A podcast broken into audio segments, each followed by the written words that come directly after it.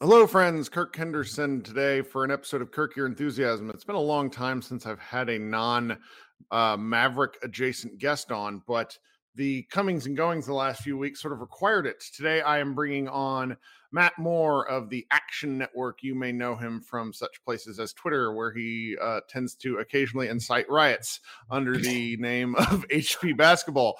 I, I, had intended to have him on last week when he was just sort of spitballing his rankings of, of who he thought would finish where, where he had the Mavericks place ninth, and and it made the internet, uh, the Mavericks internet, mad at him.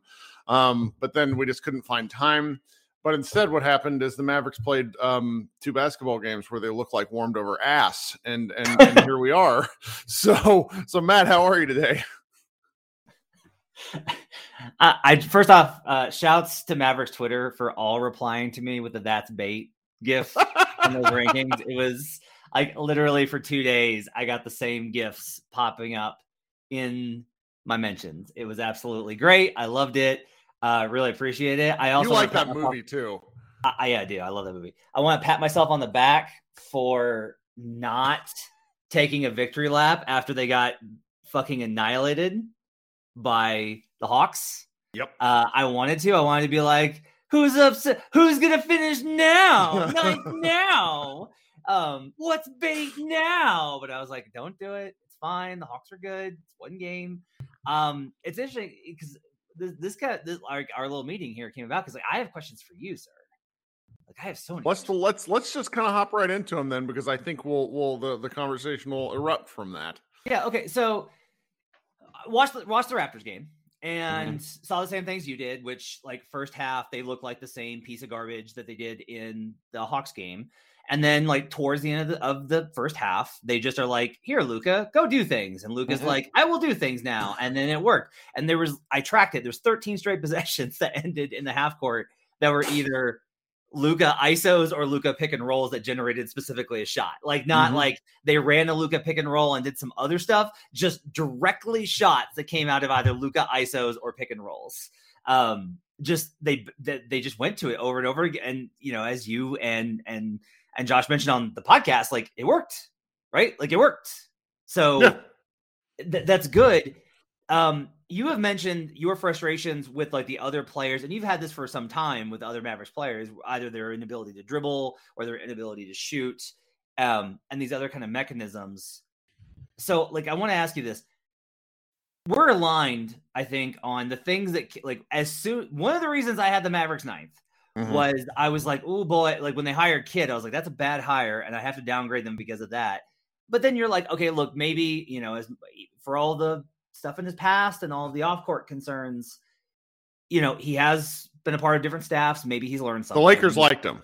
Right. right. And, and, they, you know, they brought in uh, the assistant. So like, there's like, sp- there's probably more like voices in the room. But then when the preseason talk was, we want more of Porzingis in the post and mid range, and less threes, how am I not going to downgrade them? Um, my question for you though is this: If the other players, if you need the ball in Luka's hands in order to be successful, don't you by that very nature have to just basically be like, we need a heliocentric, Rockets Harden, four shooters around Luka, and we just like three shooters and a dive man. Basically mm-hmm. around Luka, And that's like otherwise you're wasting it because basically you're never you're never going to be able to get, I don't think, a trade where you're ever going to have a guy that you can legitimately say, no, no, no. They sh- these two guys should have similar usage rates. Uh, it's really tough because the other players, there's and and Mavericks fans get very upset with me when I say this, but this is a stone cold fact. The gap between Luka and the second best player on the team is so much wider than people grasp. Yeah. Where it, it, and it's not to say even those players are necessarily bad. It's just Luka is incandescent when he's good, and it they've never addressed you know a lot of the the roster based problems. So with what they've been trying these first two games, you know, Tim and, and what spurred this conversation, just for full disclosure, is Tim Cato wrote a nice piece that kind of you know it echoes a lot of what Josh has been talking about, and Kidd has been trying to to run a system that really, and a lot of what they've been doing offensively disregards what the talents of the actual players are. And, you know, Luka could stand to buy in a lot more. We, I've seen that on the tape. Like he's clearly just, you know, meandering off ball. Yeah. And I have a I have a real problem with that.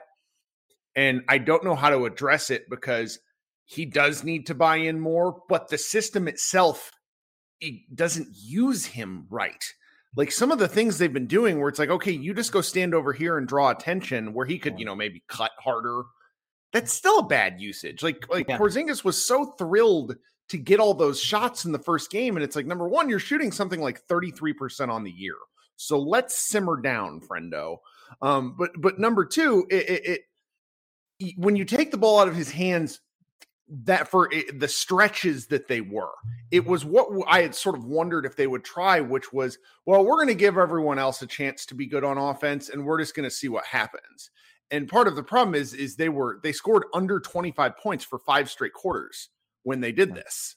I- and and i'm not sure what to do because you and i have debated for years about sort of you know does luka just have to have the ball all the time I don't think the answer is yes, but the players that they're giving the ball to instead, the only one who can really get his own shot is Jalen Brunson. That's it. Yeah. Tim Tim Hardaway can't do it. Um, Porzingis will do it, but that doesn't mean he can do it. So, Yeah, and so I think eh, you know with the the ideal model here's this is why it's complicated, right? So the ideal model is probably Portland, where they managed to find a pretty good balance between Dame and CJ. But over time, if one player is not dedicated to off-ball movement like Mhm. Steph is, and Steph's quite literally the best off-ball player I think in history. Um, like Ray Allen's probably a close second, but that's like a good. Steph- Com- I like the comp though because Dame has the same damn problem. Or when he Yeah. doesn't have the ball, he is just it's four on five. Yeah, well, and that's the thing is is over time, like they've had good actions, and honestly, the Blazers have had an incredible offense. Mhm. Like their offensive numbers year after year are incredible, but over time, it does devolve very clearly, and this is what got Stotts fired on top of a, a number of other things. Is it turns into by necessity your turn, my turn. Yep. And like I think honestly, I've said this though, I think there's value in your turn, my turn from the perspective of this. Um, you rest players basically. It gets a Sure. guy like because this is part of what I've been talking about with the Nuggets consistently is like they need to run more stuff for MPJ, not just because it will get MPJ into something that he actually understands because he doesn't understand five on five and he certainly doesn't understand Jokic ball. Um, but it also it's a possession where Nikola Jokic doesn't have to do everything Right. just like a handful of possessions because LeBron used to do this where like LeBron will honestly if it's an action in which he's not like primarily involved in it LeBron's like I'm going over here. They know the play call. They know I'm not going to like they know I'm not cutting. They know I'm not screening. They know I'm not like they know it. So I'm just going to go over here and they have to stay with me because I'm LeBron. But he just like checks out. And I think it's fine because it does get you those rest opportunities. But like that's the thing is I don't know I don't know what Luka does. If you I will say this, if you had a dominant post player, then I think it makes sense because Mhm. Luka and, and that person can just play two man game Yep. back and forth over and over and over again. Like but Porzingis doesn't want to roll. Like there's some real like he's pretty good at it is the thing. But he doesn't commit to it. I still think there's a little bit of uh like he hears footsteps when Yeah. he's rolling and I don't blame him. He's had so many foot injuries and leg injuries, but he doesn't commit to the roll and then that just sort of has this downhill effect of where okay, players kind of key in on Luka and then you kind of Yeah. know what's going to happen and frankly, like Porzingis has a like massively overblown reputation as a shooter. I Yeah. think when he makes one, it scares teams, but they don't fear him. Like like on the opening night broadcast, whoever was with Doris said that KP was a better shooter than um, Joel Embiid and last season, and it quite literally wasn't true. Yeah. But and and and it's hard to sort of explain that because people think, at least when they hear me, it's like, oh, Kirk, you're just being a grump, you're being a grump. But it's like, well, yeah, I am, but I'm also not wrong because the Mavericks took a took a system that was that worked pretty well, only that didn't have quite good enough players, and they've just not addressed the players portion at any part of, of Luka's tenure. They moved, they they put him in a heliocentric phase and in 20 in um January 2019 when they traded everybody for Porzingis, and they basically had the same core group of players. And what you're what you've kind of asked me over the years is is what you just did now. if they had better players, would it necessarily make a difference? And it's just the last thing they haven't tried. I mean, I'm not sure. Like, I would have loved like a Mal- Malcolm Brogdon type. Like, there's got to be a ball handling yeah. guard that can pass. Like, Brunson is a hell of a scorer, but what his role is to shoot. And yeah. there's just not anybody else that sees some of these, you know. And, and granted, that's because Luke is a generational passer, really too. But some of the passes that he's making, where it's like, okay, drive, draw attention, kick to the open person. It's not not all of it is wizardry. Yeah, I think Brogdon is a good comp there. Um, so I'm I'm over at, at dunksandthrees.com, which mm-hmm. uses EPM, which I'm very, very, very, very high on because its ability, I think, to predict MVP is going to be it's going to be one of the stronger indicators, I think. And, and on that list, um, like Booker had a rough season last year, so he's right above Porzingis, and I don't think either of us think that those two are on the same level. But the two guys above Porzingis after Booker are Victor Oladipo, Dejounte Murray, and then the third is is Malcolm Brogdon.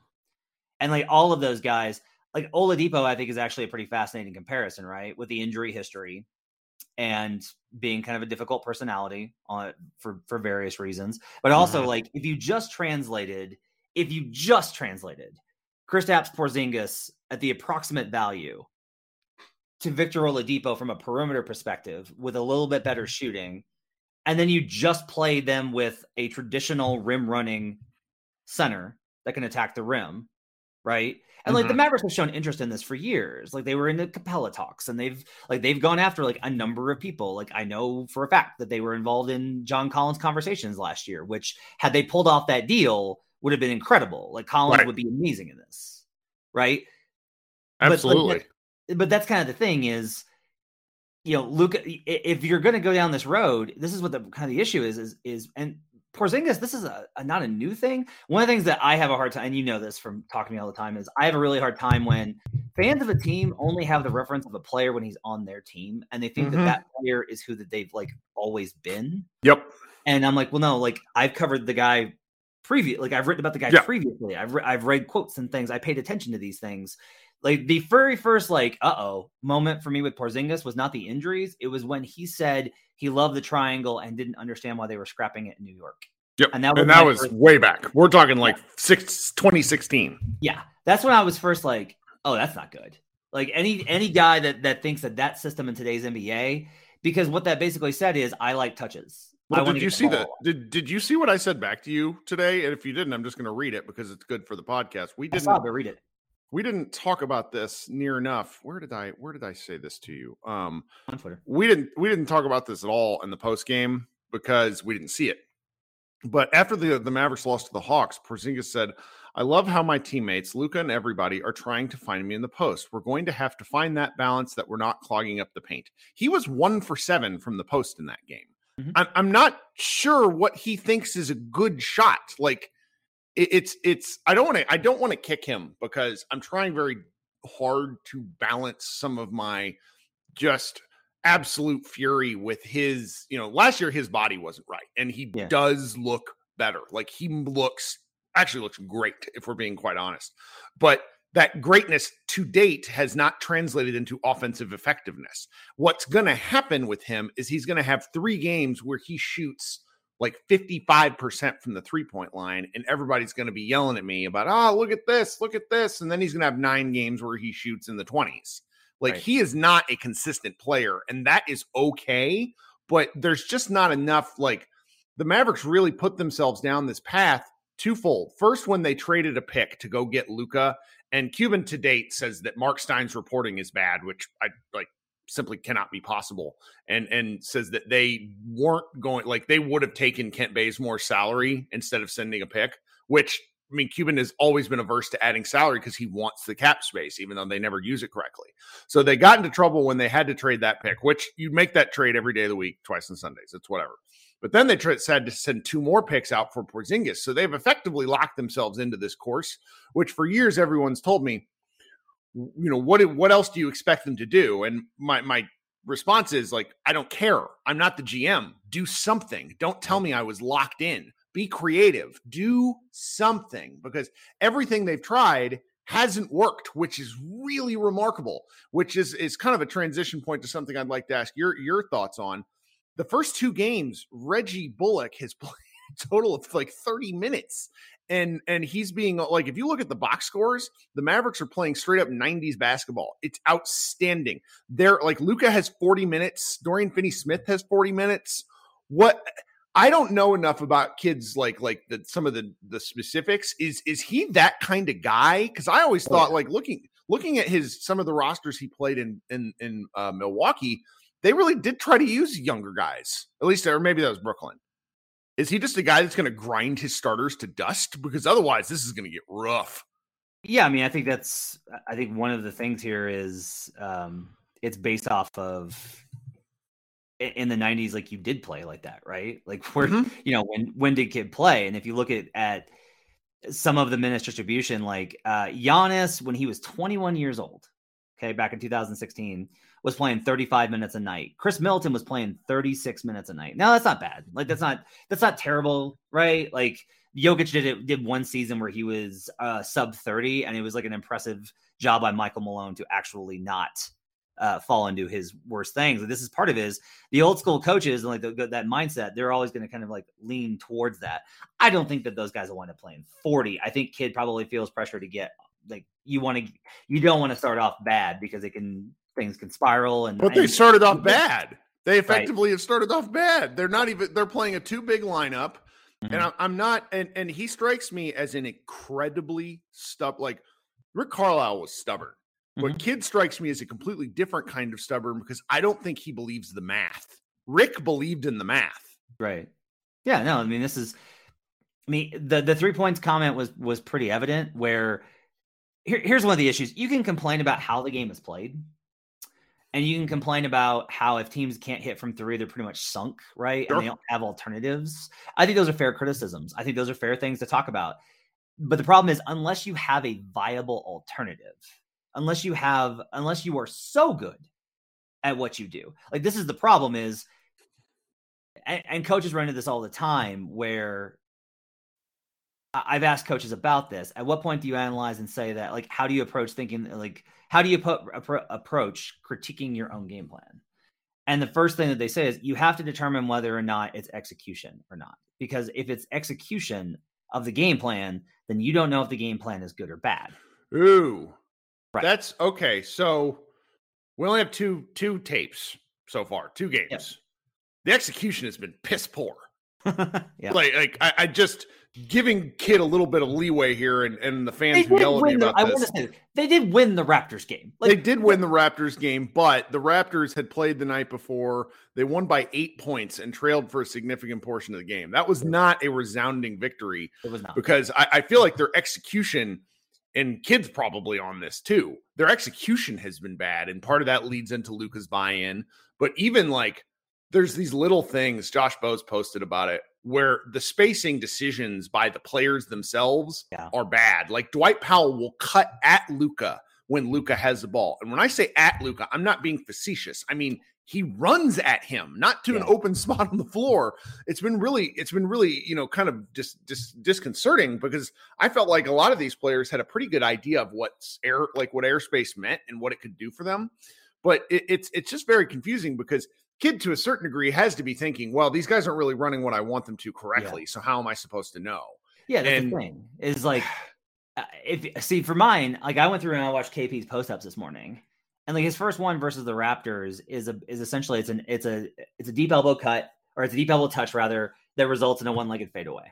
and I mean, this is the thing, right? Is in a couple of years ago, like 2017 ish, like there were first it started as well, you know, Cat's clearly better and Embiid is dominant, and then mm-hmm. you like it was the unicorn conversation, right? You know, and then it became like, oh, well, hang on, like where's Jokic fit in this? Like, and then right. it was like, Jokic versus Porzingis was like the supposed feud, you know, and over time, like obviously, and like that's not, I'm not trying to hold Porzingis to him to Jokic's standard, but this is the problem is that Porzingis approaches it, and honestly, the team is constructing it as if Porzingis is like a B level Jokic.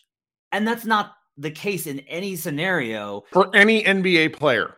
Yeah. No one is yo like it's just a poor it's it's a misunderstanding of what the guy's good at. Well, even then, like I think like Domantas Sabonis, I think is like a B plus A minus Nikola Jokic. Like if you traded Porzingis for Domantas Sabonis right now, everything makes sense. But like Porzingis is just literally not good at the things that A, he wants to do, or B, the things that Kidd has clearly stated they intend to do with him. Right. And so I don't know. And that's why it was so confusing when in the, se- this is why I don't know what to make of that second half versus, versus the Raptors, Kirk. Is like, I'll say this on some level, okay, there's two interpretations. One is like, well, look, Kidd looked at the situation and realizes it wasn't working and understands like you do what you got to do to get a win and they've abandoned it and now going forward they'll just do what they should do or like b is why did it take a game and a half for a coach to abandon what was a flawed game plan well l- listen to this quote because i don't know if you heard this quote jason kidd on the difference between the mavericks offense in the first and second half with Luka at the top and being able to read who's open, he gives us a great quarterback. Guys were setting screens higher and trying to give him some airspace, and he was aggressive if you're an NBA coach and you didn't know that going right. in, right. then you're a bad fucking coach. What what were you doing during the Lakers Mavericks games last year, my well, man? That's like, where we've been really like like we as kind of a, a MavsMoneyball.com and we have a lot of writers who argue all the time about stuff. But I will tell you that all of us were baffled at this sort of organization from Donnie Nelson, even after Donnie was fired, Kidd brought in the same rhetoric of we've got to get the ball out of Luka's hands and you know, Kidd talked about Picasso using all his paints and some horse shit. And it's just like I understand, like you are very critical of Luka's game, but at the same time, you at least grasp very well what he excels at. And oh, when yeah. Kidd makes a comment like that, it says to me as a fan, this guy doesn't entirely get it. Yeah. Like this is what I think is fascinating about Luka is like, look, man, you know, I think a, part of this is also baby steps right? Mm-hmm. Where I feel like they want to jump all the way to the end. And I'm like, no, no, no. Yeah, like, yeah. What you need, like, what you need to do is you need to run heliocentric with good defense. Like, get get yourself some good defenders that can shoot. Get and like build on what you were honestly like two years ago. And like they tried, but here's like the also issues. Like they tried that last year, and you can just say like the misstep was just basically thinking Josh Richardson was good, which like I'm guilty of, right? Like right. I thought like no, no, no, like the Sixers were just a bad situation, and now I'm like no, no, no I don't trust anybody that comes out of Miami anymore. Like nobody. Like you come out of this, it, it's like the Patriots. You come out of that mm. system, you're gonna have to show me that you're still good. I do not believe you. Um, but like this is the whole thing is is you can do you can build yourself into a contender, a top three seed. And then from there, you can be like, all right, we're at this level. We've built up the stock of our guys because we've made these deep playoff runs. Now we can, you know, make whatever trades that we need to and maybe get that second star. They can, and now we can play sharing the ball. Everybody's getting touches, good central. Like, I know what they're going for, which is the ball. Mahrez does this, right? Where yeah, ball's popping. Yeah. Ball's popping they want that like with Luka as the initiator and or the finisher. Mm-hmm. But the issue is you're just not there yet. Yeah. Like you have to work with what you have. And if this is your roster, everything they should have made more simple. moves. If they wanted to do yeah. something different, they should have made some more moves. And I'm not yeah. really sure where they go from here.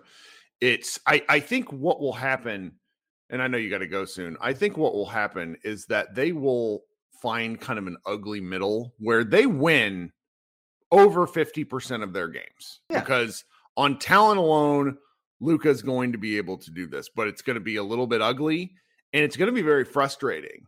And I don't, you know, the, the thing about this that is just very vexing to me and then Josh Bowe is that the Mavericks were a record setting offense with the same players minus Seth Curry. Okay. It's basically it. Two seasons ago. And right now, I don't know what their offensive rate because it's only been a few games, but they were the bottom. They were bottom three in offense after after game, game one because they scored 87 points. And and just to strip a team's strength like this is very is very confusing. And a lot of people say, "Oh, well, it's going to be good for them when they get to the playoffs." Like, guys, the Mavericks have to get to the playoffs. Right.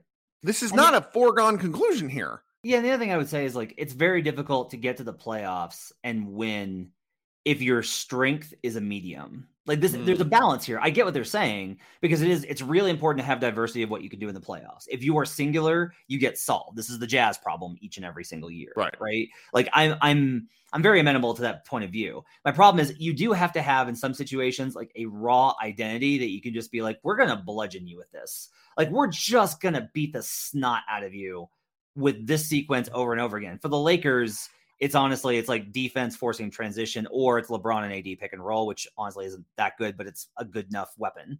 Um, like the two players are individually so great that it works. I do hope the Mavs run more. Like that was something that I enjoyed because I know you didn't watch much Olympics, but Luka really loves the kick ahead pass, and Yeah. the Mavericks so far when they try it, every single ball handler is Stanley dribbling.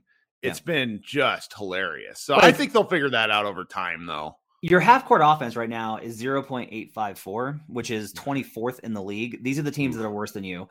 The Celtics, the Wolves, surprisingly, because they have a lot of weapons, the Pelicans without Zion, the Thunder, the Raptors that you just faced, and you saw what kind of weapons they're bringing to the table, and the Pistons. Mm, When you have Luka Doncic, that can't it's happen. been two, it's been two games, it's again. Yeah. They'll be they'll they'll finish top five in this category. I have no doubt. Well, if But- they don't, but if they don't, then it's a question. That's that's a you know, like a lot of people have been asking me, "Oh, do you think Jason Kidd will make the year?" And I'm like, yes, because for as much as I stick to a stick to a strong take, Mark Cuban will not relent.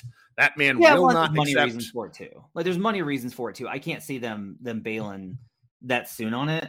Mhm. Um, a lot of it though is I just think what's what going to wind up happening is if it's not working, but you're still going to have the same guy with the same ideas, and you still are trying to make it work with Porzingis, who has those similar ideas.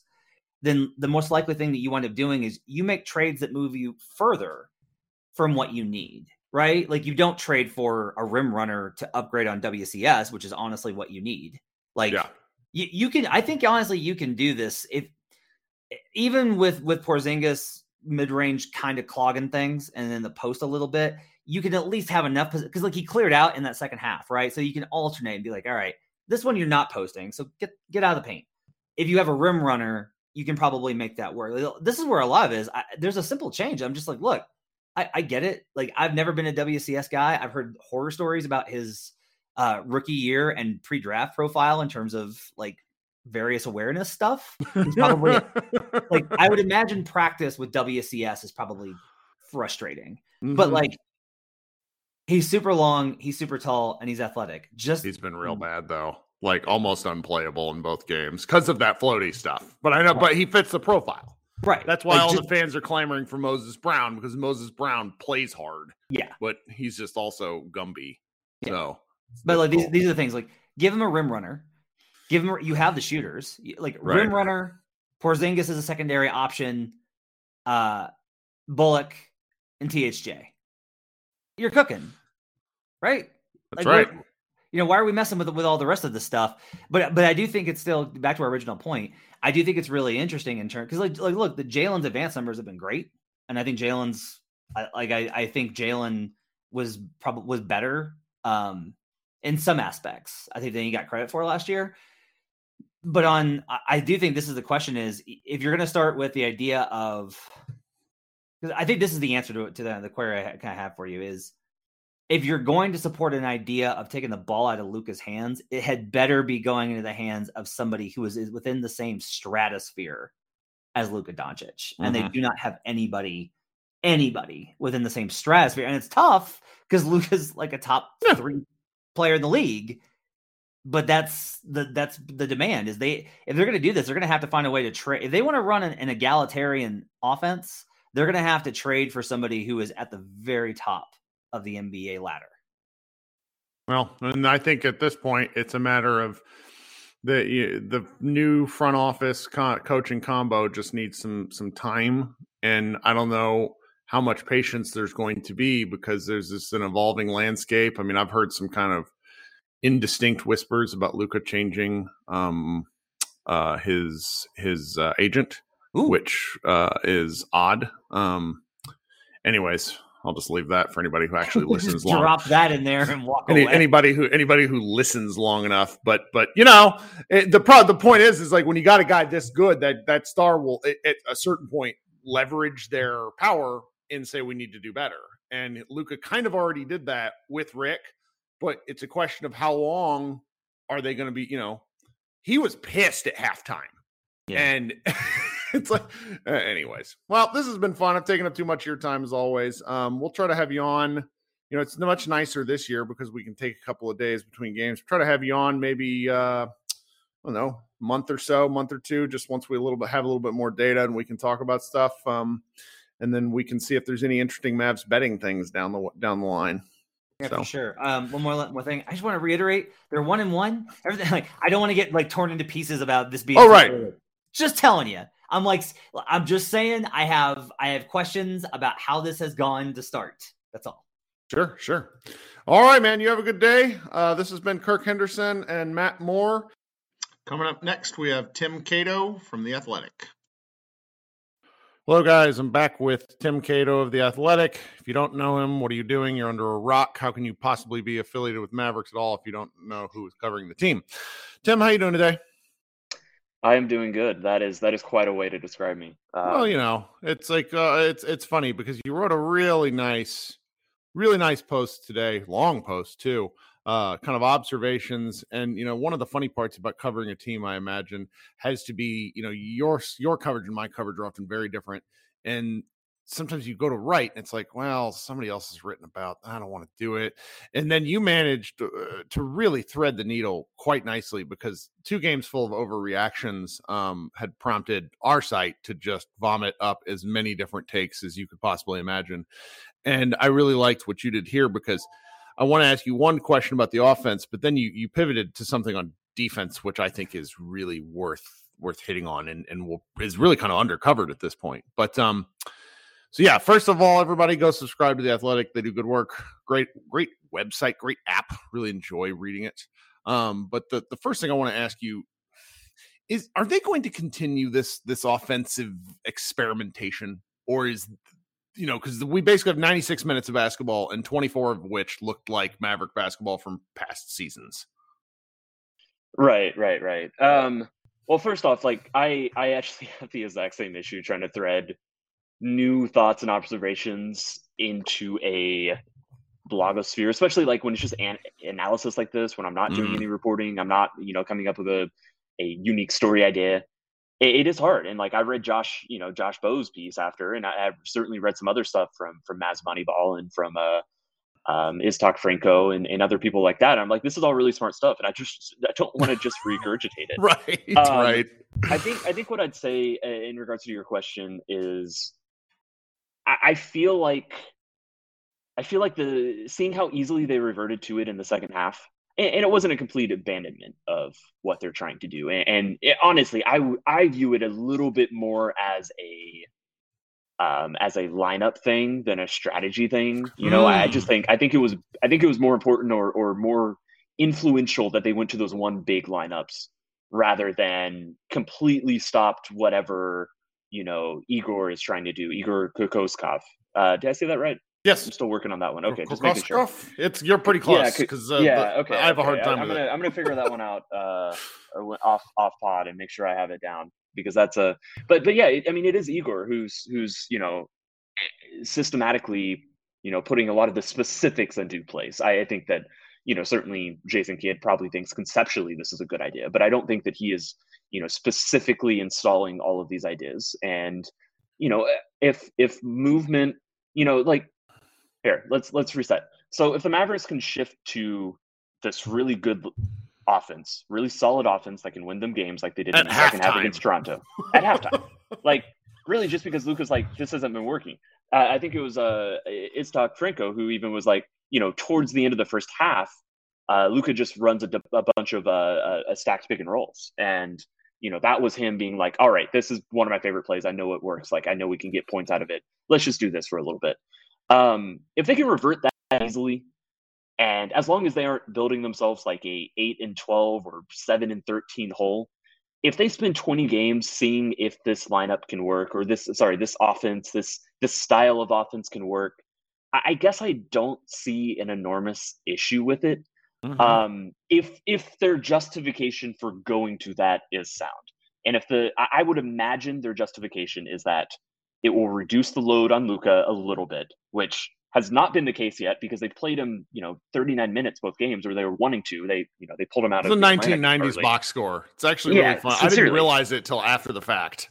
Yeah, yeah, yeah. But but you know, maybe maybe this off ball movement, like it helps Luka, and it also makes the offense a bit more more dynamic and a bit more resistant to the playoff struggles that we've seen. If that's the mm-hmm. thinking, if the thinking is the Mavericks offense can be a top five, probably top three offense, no matter how they play, but the style and the schemes that they're trying to install right now with more movement, more cutting, uh, Luka popping off the ball. Um, if if you know they think that can also be a top five, top three offense, just with more to it and and more resistance, like I said, mm-hmm. to you know the, the defenses they're going to face in the postseason. I think that's a fine experiment. Now I don't know their reasoning. Um, if they were to like you know truthfully explain to me what they're doing, like that's when I would really examine and be like, all right, I think this makes sense to me. This doesn't. But if it's something like I just outlined, that it, that at least checks out logically what they're trying to do, and knowing that they can just go back to running a bunch of you know stacked pick and rolls with Luka, uh, with one big man on the floor, and that will lead them to scoring points because this team is functionally the same as it's been for you know three straight mm-hmm. years. Mm-hmm. Um, that does leave you such a high baseline to experiment with because you can always just fall back and go back to what was working and what you know works. I so I really got a kick out of a couple of of because you know I don't know if people really how much people deep dive into two games worth of stats, but Porzingis is shooting like thirty three percent from the floor. It's not like he is shooting thirty three percent from the floor. And one thing you one thing you posted was he said you, you showed a clip of him and it said you you wrote it could have been an immediate pull up two from a glass friendly angle, but instead turned into a Dirk Nowitzki one footed fade. Just take the first shot. And I really got a kick out of that because, like, Porzingis, when he does the simple, he executes the simple stuff really well because his size is his advantage. And I think he'll settle in there. And I, I'm I've not even really talked about him on offense too much past the past the point of laughing at some of his his post game quotes, like the the man just cares about his touches a lot, and sometimes it just drives me crazy. That is what it is. So right. the the other question that I really wanted to ask you though is, and and Josh made this point a little bit earlier, where he's like, are, are we just not going to talk about what they're doing on defense, which is different, or at least to me feels different because Porzingis looks like a really good defensive center through two games. Yeah, so last season, and you know, even the past few seasons, I, I, think it's fair to mostly describe Rick Carlisle's defensive philosophy um, for pick and roll. You know, pick and roll defensive philosophy was that he would either have the big man drop, and it was a pretty static, uh, passive drop, where the guy would come halfway up and then just kind of sit there and, and let the play develop in front, or it would be a a proactive switch um, which I think, even though switching seems really aggressive, it's a pretty passive defensive philosophy as well. Mm-hmm. Um, is that all fair? Yeah, no, that's good. Yeah. Yeah. And so I just think that there's more activity and there is more being asked um, of, you know, the, the players in the pick and roll that the big man is coming higher.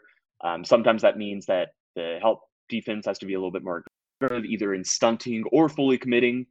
Um, you know, I, I liked what they did against Trae, where they situationally trapped him um, out of pick and roll scenarios, and it did seem to mostly fluster him. There, I mean, there was one moment where like they successfully trapped him. He throws the ball away, and both players leave him, and he hits a three. But you know, eh, lapses are going to happen. Like it, eh, playing defense in the NBA is a, is a is a fool's errand. Like mm-hmm. you know, the scores are in the hundreds every every you know every game. You know, you're going to give up a bunch of points.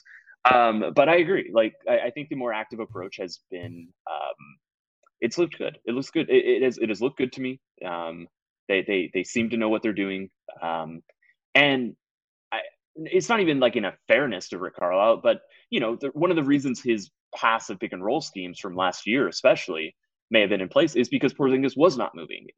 Now, actually having the guy who's coming up, you know, you didn't want Porzingis taking all, you know, taking a few more steps to get all the way to the screener, you know, that he's guarding in a pick and roll setting if he's defending it mm-hmm. because he he wasn't mobile enough to drop back in time.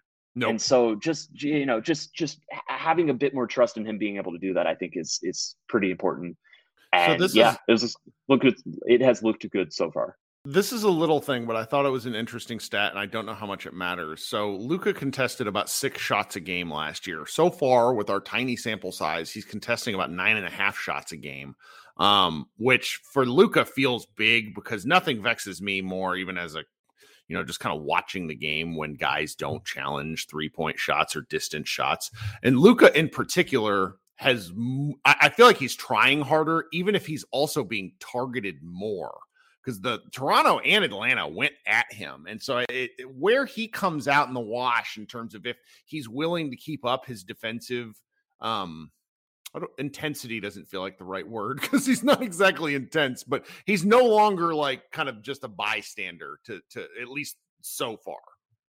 Right. It, it's so that's a funny thing to ask because did you see that thing that was floating around um that was the the Dorian Finney-Smith post ups. Oh yeah, on offense just, where he's just, just not how even unengaged yeah. on offense he was. Yeah, incredible stuff where it just looks like the guy who's angry at pickup. Okay, so so how many how many contested shots did you say he's he, he's doing this season? He's contesting nine and a half so far, front up okay. from six a games. That's statistically significant. So I just pulled it up real quick, just out of curiosity. Um, in December of last season, he was contesting eight shots a game. Um, so it, it could very much be a early season. He's going to be more engaged and he wears down as, uh, over the course of the year. Here, just That's for fun, good. let me uh, let me toss this to January as well. Weird. He's contesting just... negative four shots in January. somehow, somehow it evens out. Um, he he was down to just six, an average of six contested shots in, in January of last year. But January is also a really weird year. Sure. I mean, I think he looks physically fine. Doncic, and I think that you know everything we knew about what last season was, why he came into the, you know, I you know I bought I bought all the reasons of why he came into last season out of shape. He admitted it. He copped to it. He worked to get better. If you don't come in with a certain baseline, like you're never really going to reach that throughout the course of a season, especially not last season with how condensed it was. So yeah, I, I think I think he's going to be in a in a good place there. I, mm-hmm. I mean, I, I yeah, I guess I guess the reason I looked at that stat is like I, it's just you know maybe he is contesting more. Yes, like so far he is contesting more shots. I'm going to need to see that for like 25 sure. games. No, that's that's I really fair. point to it as as something that is meaningful or impactful. Yeah, yeah. Well, you know, I, it's silly to for all of us to over overreact so much after two games, but you know, compared to last season where the Mavericks were playing four and a half days a week, you kind of had that in your bag because there was just constantly new tape to to react to. And now through we're you know uh, the season ostensibly started last Tuesday. It's Monday. The Mavericks have played uh twice and it's it's you know we're, we're coming upon like a four four days or four games in like six day stretch which is you know just kind of how the season goes but hopefully all of us will learn to maybe not write every feeling that we have but I don't know. It's it's. I, I, will say I will say one more thing to your like. Should we be like? Where's the focus? Offense, defense. Why is it on offense? Why isn't it on defense? Uh, just some inside baseball. Like I do want to dive into the defense, and you know, before the first game was played, my thinking was let's get to game six or 7 mm-hmm. where we have some level of meaningful, um, you know, meaningful sample size data, etc. And what was happening with the with the offense through the first two games. Just at times, you know, I I, I was very optimistic when I talked about it in my first answer. Um, there were some things happening very clearly that just made no sense. Like they, mm-hmm. they were egregiously like. I would love to sit down with the coach and be like, what what was trying to happen here? Because it was not happening. So, you know, mostly the spacing stuff. The really your colleague Sam Vecenie was losing his mind at the spacing he, yo, in the Atlanta yeah, game. Yeah, yeah. It was, yes. but it's uh, it's like you know Dorian again, he posted up again the other day, but there there's just little things that work itself out over time. I, I right. think it it I'm I'm just very interested because it it the, some of Kidd's quotes and I really appreciate honestly how much he's talking, but some of his quotes confuse me. I know he's got to do the coach speak thing, and I'm it's going to take me a while to get used to someone who's not Carlisle, who just basically like either shuts you down or says nothing versus Jason right. Kidd, who the other night against the Raptors, he's like, "Oh, well, you know, we let Luka be the quarterback," and it's like, you mean you you didn't know Luka should be the quarterback?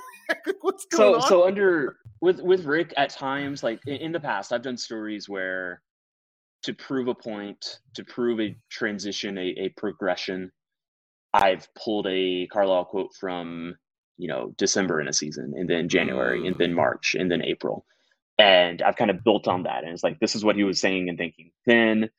um, this is what he was focusing on. This, you know, this season. I don't, I don't think I can do that with Kidd. Like his his quotes just like don't seem consistent. Like like um like they don't exist in the same like uh canon universe it almost feels like yeah i may have to do that's a really good description and yeah I, but I feel a little crazy, and I'm glad that I, I, you're at least you're saying that I'm I'm not that crazy. right. like, we just need more. It's it's just like the the games. Like we need more quotes. We need we need more. Right. More, yeah. I uh, just I, I, don't think I don't think there's a linear linear uh through line. God, I, I use that word so often, but okay. I just don't think I don't think that there's like some specific through line that runs through everything Jason Kidd says every time he has to talk to the media. Mm-hmm. Um, this is truly not a criticism. It's just an observation that you know he will answer a question the way that when that question is asked, his reaction is to answer it, rather than Carlisle, who was very scheming that's maybe a little harsh but he was very no but there was a message he was he was Right. sticking to he was like a political operative or he was He- sticking yeah. to the plan Yes, yes, yes. That's that's exactly right. That's exactly the way I would describe it. Um, enough to you know, this is also inside baseball. So so you know Carlisle, you know Carlisle's rant about the post ups from 2 Mhm. seasons ago involving Porzingis. right It, the most interesting thing about that, so I asked that question. It was the very last question of that post game, and Mm. I I kind of hesitated for a second. I, I was like, you know, maybe maybe you know this will get something, but we, you know we've asked him questions like this, and then I said it, and he just took off. And honestly, what's surprising to me is that he didn't find a reason to take off in that direction anyway. Um, I feel like he was going to comment on that at some point. Like that rant was not something that was just born out of thin air and only exists. Like I'm not taking credit for this. It, it, I don't think it existed only That's because really interesting I, I don't think it existed only because I asked the question on a whim. I think I think at some point in the days following, Carlisle would have something said something very very similar, um, in some sort of context. Mhm. And whereas I, I do think Jason is just very much just you know in the moment he's going to feel like saying things, describing things in a specific way that you know in a different moment. You know, he just may he may just answer questions differently, or, or he may say something about something differently in a way that doesn't mean he's not being consistent as a head coach or within his philosophies. He's just being inconsistent in the way that he answers questions. Yep. Well, Tim, you've given me more time than you had to give, and I really appreciate it. Guys, like I said, Tim Cato, Athletic, subscribe, pay for good work. Uh, you, you can also Venmo me, guys, if you want to, but I'm really, it's a question as to whether our work is good. You got anything else before you head out? I think that's it. That was that was fun. I, I feel like I learned. I, I had some breakthoughs. We both had breakthroughs. Like That's I had we breakthroughs of stuff I hadn't quite realized yet. We, we need to form that always the best Mavs. type of podcast. We need to form that Mavs uh, uh, text chain that you've talked about for like two years, No, just to kind to of bad that, ideas yeah. around. All right, Yes, buddy, you have a yes. good day. We'll talk soon. All right, see you, dude. All right, it's been Kirk Henderson, Mavs Moneyball. Like, subscribe, you know all the rules. Talk to you guys soon.